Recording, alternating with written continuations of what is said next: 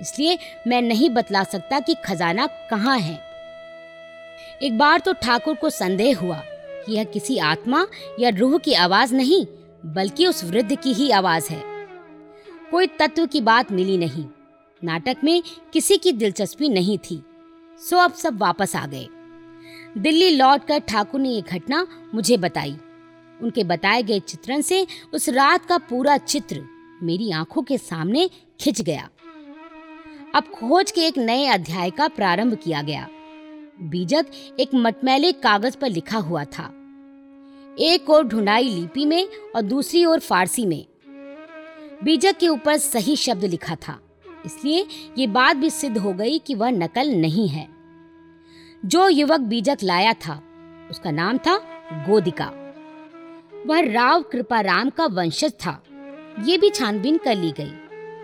राव कृपाराम के वंशजों में राव कस्तूर चंद, उनके पुत्र राव टेकचंद उनके पुत्र गोदिका के हाथों से गुजरता ये मिला था।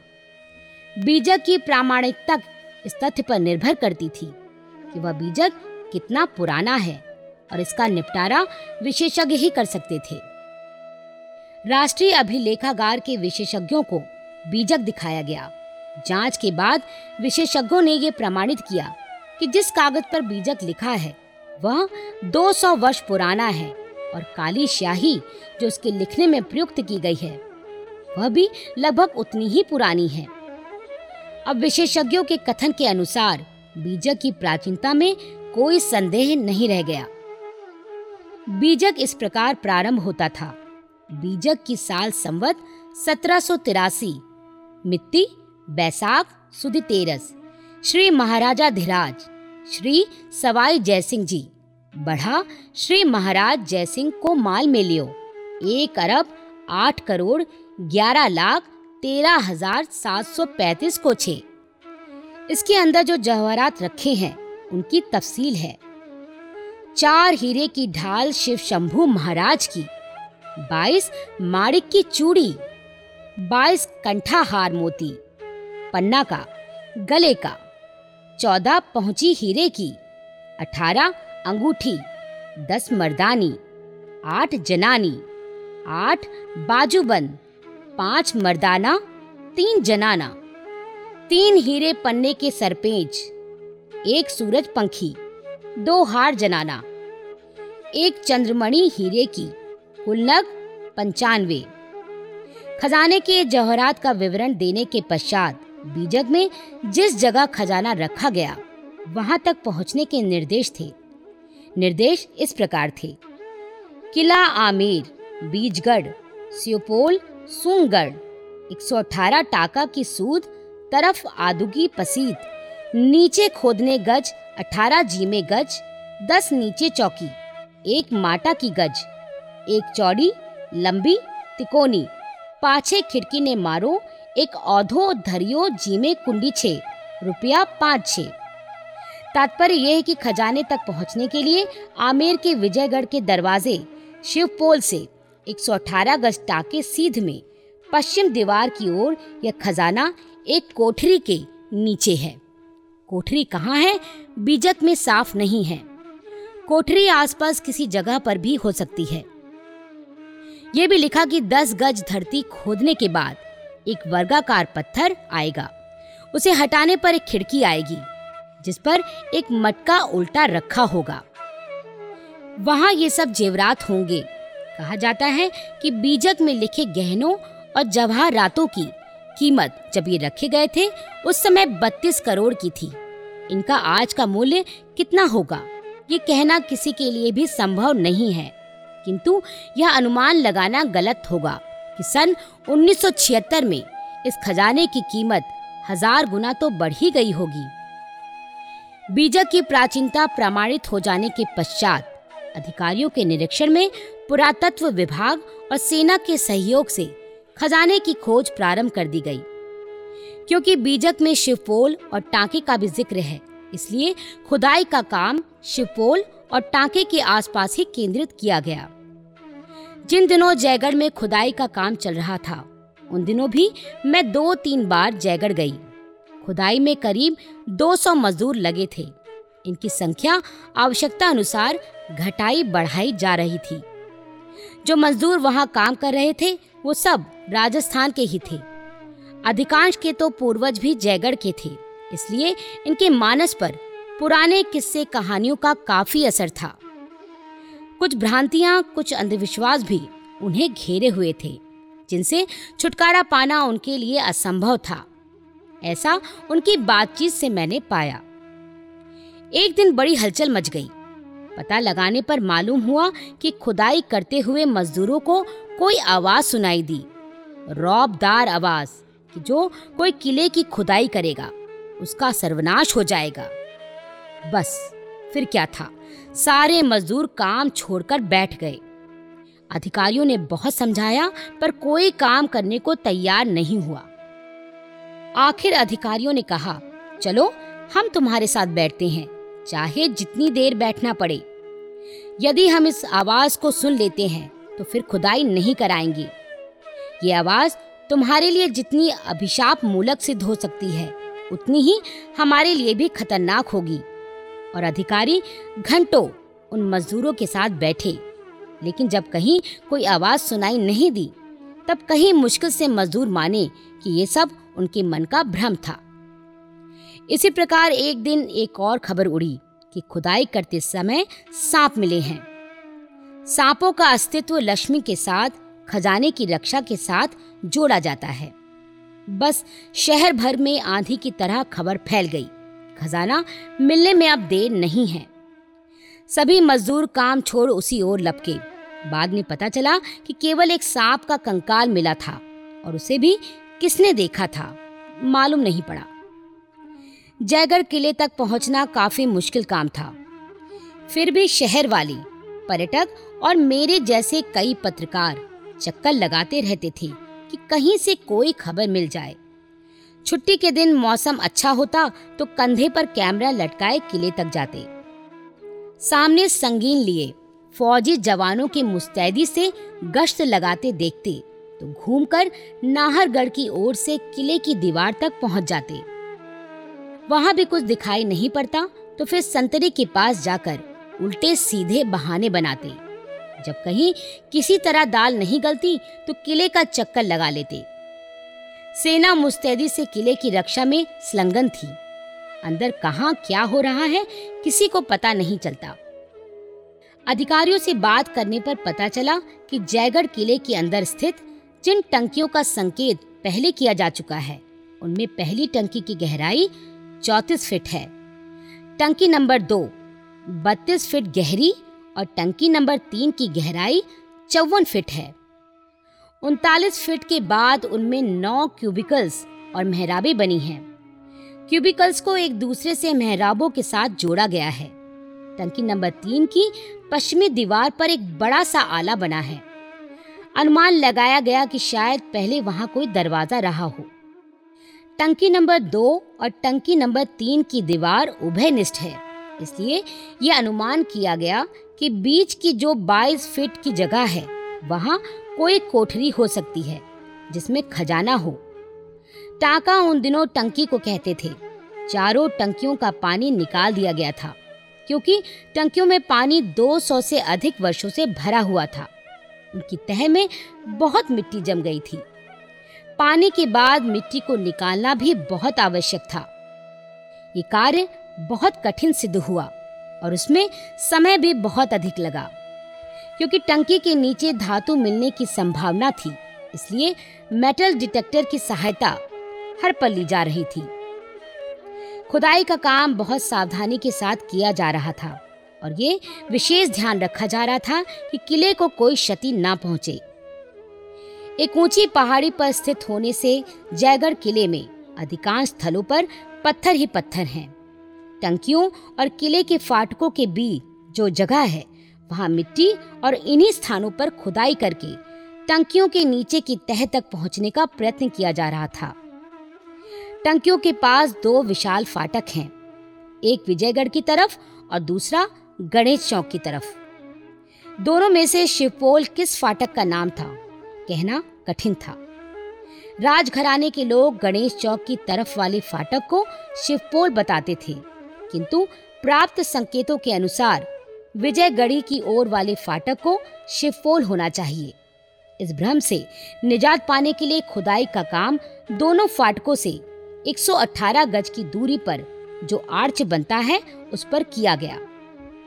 अखबारों में रोज खबरें छप रही थी, जयगढ़ की, किले की, खजाने की। जयपुर शहर कौतूहल का केंद्र बना हुआ था। खबरें खूब जोरदार तरीके से छप रही थी। क्योंकि बीजक ही खजाने की कुंजी थी। इसलिए दिलचस्प बात यह हुई कि एक छोड़ कई बीजक प्रकाश में आ गए। नए बीजक देने वालों में से मुख्य था जयसिंह खवास 24 वर्ष का एक युवक। उसका कहना था कि उसके पास भी जयपुर घराने के छिपे हुए खजाने के बीजक हैं। पहले तो उसने और उसके परिवार वालों ने इस ओर कोई ध्यान ही नहीं दिया। पर जब अखबारों में रोज खजाने की खबरें आती दिखाई दी तो उसके पिता को भी याद आया कि क्यों ना वो घर के पुराने कागज़ पत्रों की खोजबीन करें। उन्हें ऐसा ख्याल था कि कुछ बीजकों की कॉपी उनके पास है। जयसिंह के पिता खवास गांगराज ने तुरंत सारे कागज़ बाहर निकाले और उन्हें तीन बीजकों की कॉपी मिल गई। इन नए बीजकों की कहानी भी कम दिलचस्प नहीं थी।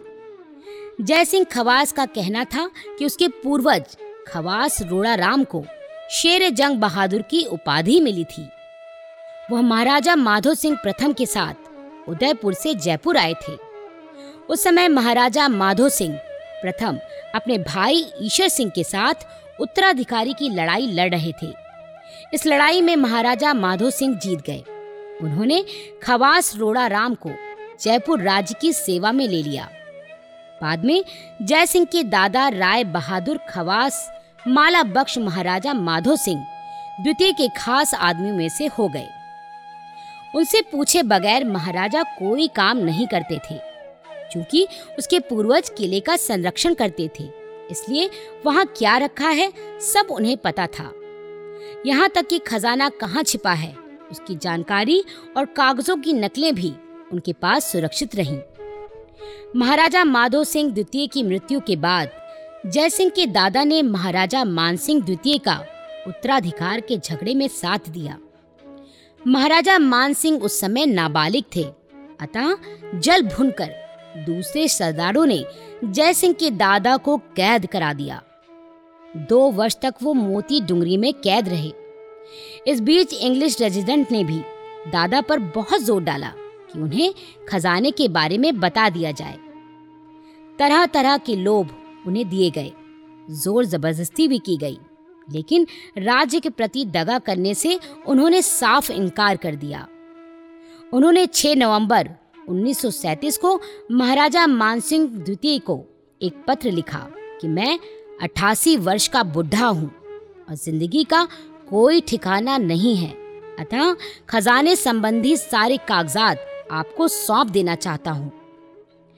पाँच दिन बाद ही उन्हें उत्तर मिला कि अगले दिन सुबह साढ़े दस बजे वो महाराजा से मिल। ले वो महाराजा से मिले और अपने पास अभी तक सुरक्षित रखे दस्तावेजों की नकल तो अपने पास रख ली, असल उन्हें दे दी।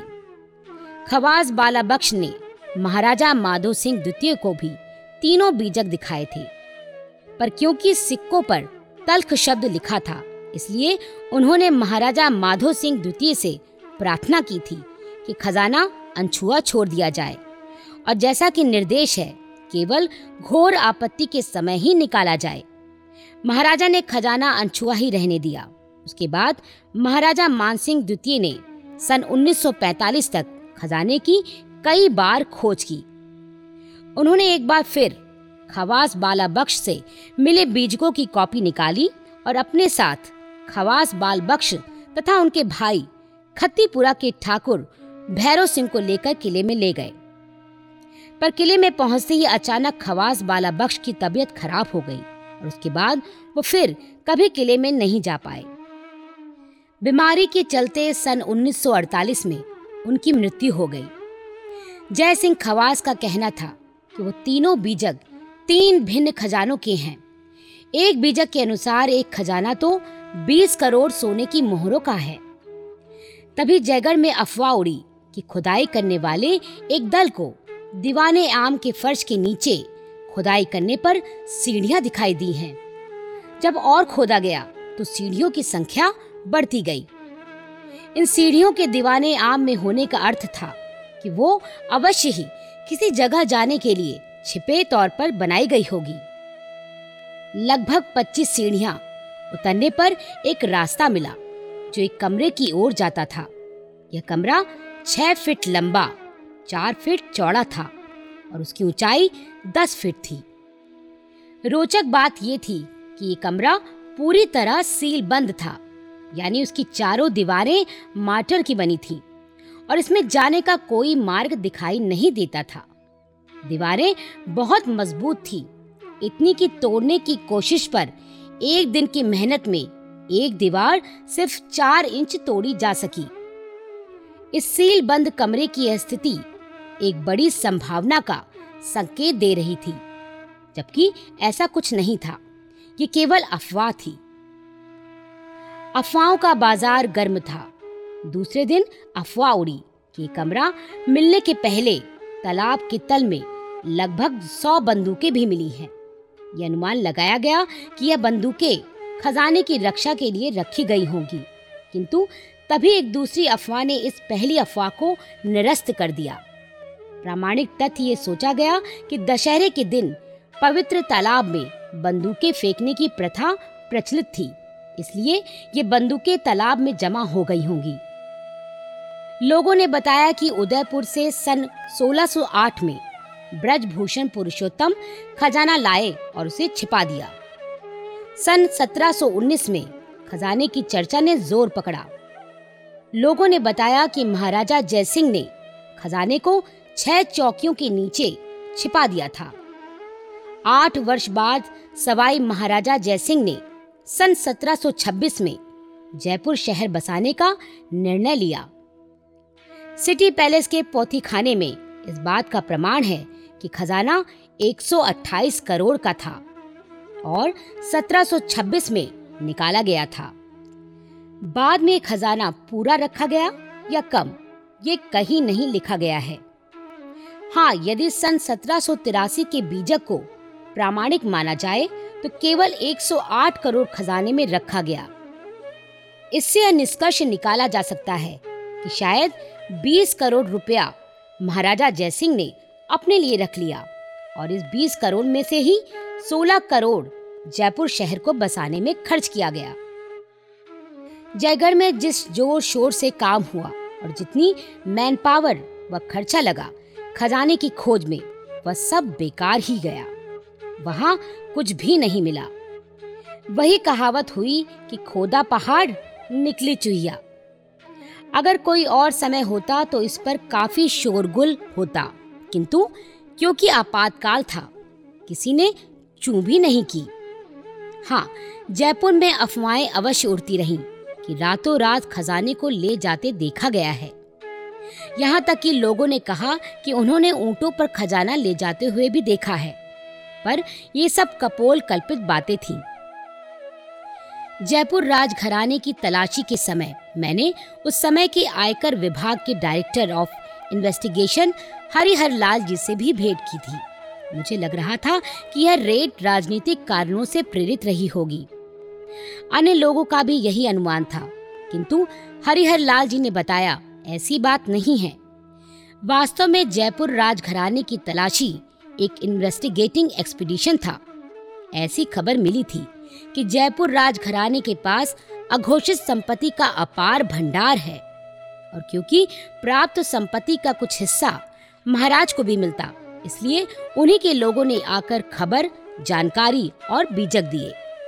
उसी आधार पर काम हुआ। मैंने पूछा, खबर लिखित थी या अलिखित? दोनों ही तरह की खबरें थीं। मैंने अन्य सूत्रों से भी पता लगाया कि उस दौरान कोई रेड राजनीतिक कारणों से प्रेरित होकर तो नहीं हुई। बताया गया कि किसी भी वीवीआईपी पर रेड करने के लिए। विभाग को पहले पॉलिटिकल क्लियरेंस तो लेनी ही होती है। आज भी यह व्यवस्था कायम है। जयपुर रेड में भी क्लियरेंस लिया गया था। कई बार ऊपर से पॉलिटिकल क्लियरेंस नहीं मिलता था। कई बार मिल जाता था। यदि किसी पार्टी पर रेड के लिए क्लियरेंस मिल भी जाता था कि रेड करनी है, पर पर्याप्त खबर यदि आयकर विभाग के पास नहीं होती थी तो रेड नहीं डाली जाती थी।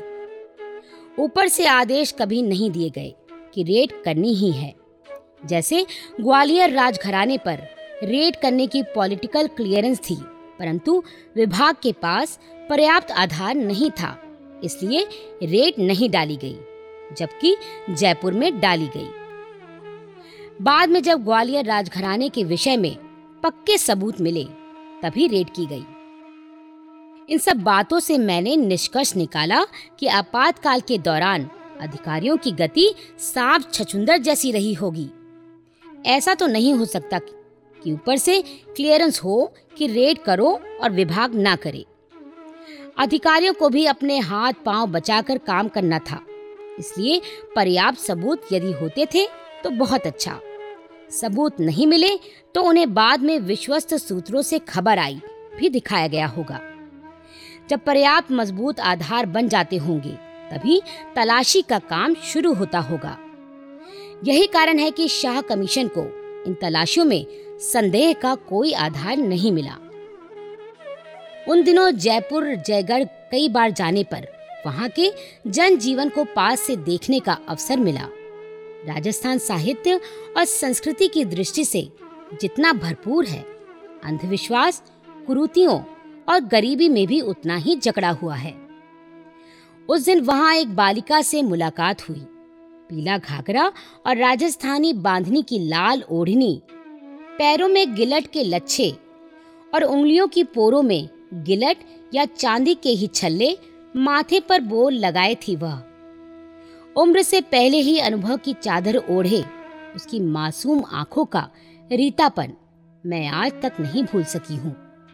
मैंने इस मासूम गुड़िया को भरपूर देखा। पता नहीं क्या कशिश थी कि मैं उसकी ओर खिंचती चली गई। जितना मैं उससे पूछने की कोशिश करती कि उसका बचपना कहाँ खो गया है और कि वह स्कूल जाती है या नहीं, उतना ही वह अपने आप में सिमटती गई। बहुत कुरेदने पर उसने बताया कि 10-12 वर्ष की कम उम्र में ही उसकी शादी हो गई थी। शादी के बारे में उसे बस इतना भर याद है कि अच्छे अच्छे कपड़े पहने थे, खूब बाजे बजे थे और खेलने के लिए एक साथी मिल गया था। उसका और उसके बींद, यानी पति का, घर आसपास ही था। दोनों की मंगनी तो उस समय ही हो गई थी, जब वह माँ के पेट में थी। दूल्हे की उम्र का तो उसे कोई अंदाज नहीं। शायद एक दो साल बड़ा हो या छोटा भी हो सकता है। मेरी उत्सुकता बढ़ी और इस दिशा में मैंने और जानकारी हासिल की। गाँव टोले में भीतर तक जाकर बात की तो मालूम पड़ा कि यह कोई नई बात नहीं है। अक्सर गोद की बच्ची जो माँ का दूध पीती है, उसका विवाह भी हो जाता है। ऐसे मामलों में लड़की के साथ उसे दूध पिलाने को उसकी माँ भी चली जाती है। यदि लड़की की ससुराल पड़ोस में हो तो। गोद के बच्चों को शादी के फेरे दिलाने के लिए अक्सर नाइन और नाई की खोज होती है, जो गोद में लेकर उनका विवाह संपन्न कराते हैं।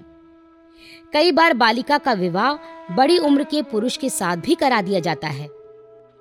ऐसे बाल विवाहों पर रोक लगाने में शारदा एक्ट विफल रहा। मैंने गाँव बिरादरी के लोगों को समझाने का भरसक प्रयत्न किया, किंतु उनके दिमाग में मेरी बात घुसी ही नहीं। ऐसा मुझे लगा। उल्टे उन्होंने मुझे ही समझाने का प्रयत्न किया कि आठ या नौ वर्ष की कन्या तो गौरी पार्वती का रूप है और ऐसा कन्यादान करने से अक्षय पुण्य मिलता है। बाल विवाह का एक कारण ये भी बताया गया कि छोटी उम्र में विवाह कर देने से दहेज कम देना पड़ता है। कृषक परिवार में घर के काम निपटाने के लिए एक जोड़ी हाथ मिल जाते हैं। बालिका वधु घर में स्वयं सबसे पहले उठकर पशुओं को चारा आदि देकर गोबर के उपले पाथ लेती है। खेत के छोटे मोटे काम उसकी नियति बनते हैं। चाहे इन बेमेल और मासूम विवाहों का परिणाम विधवा होना ही क्यों ना हो। कई गाँवों में बाल विवाह सामूहिक रूप से भी होते हैं। ऐसी बालिकाओं की आँखों की मासूमियत उनके बचपन में बजी शहनाई छीन लेती है। वह या तो मौत की गोद में जा गिरती है, या फिर वैधव्य की त्रासदी भुगतती है। मैं जितनी बार राजस्थान गई, मैंने सदैव गाँवों में बाल विवाह की बुराई के परिणाम बताकर वहाँ के लोगों की आँखें खोलने का प्रयत्न किया। कहीं कहीं कुछ असर हुआ भी, पर अभी भी यह प्रथा प्रचलित है, और ऐसा लगता है ये सदी ऐसी मासूम आँखों के दर्द को अभी भी पूरी तरह पहचान नहीं सकी है।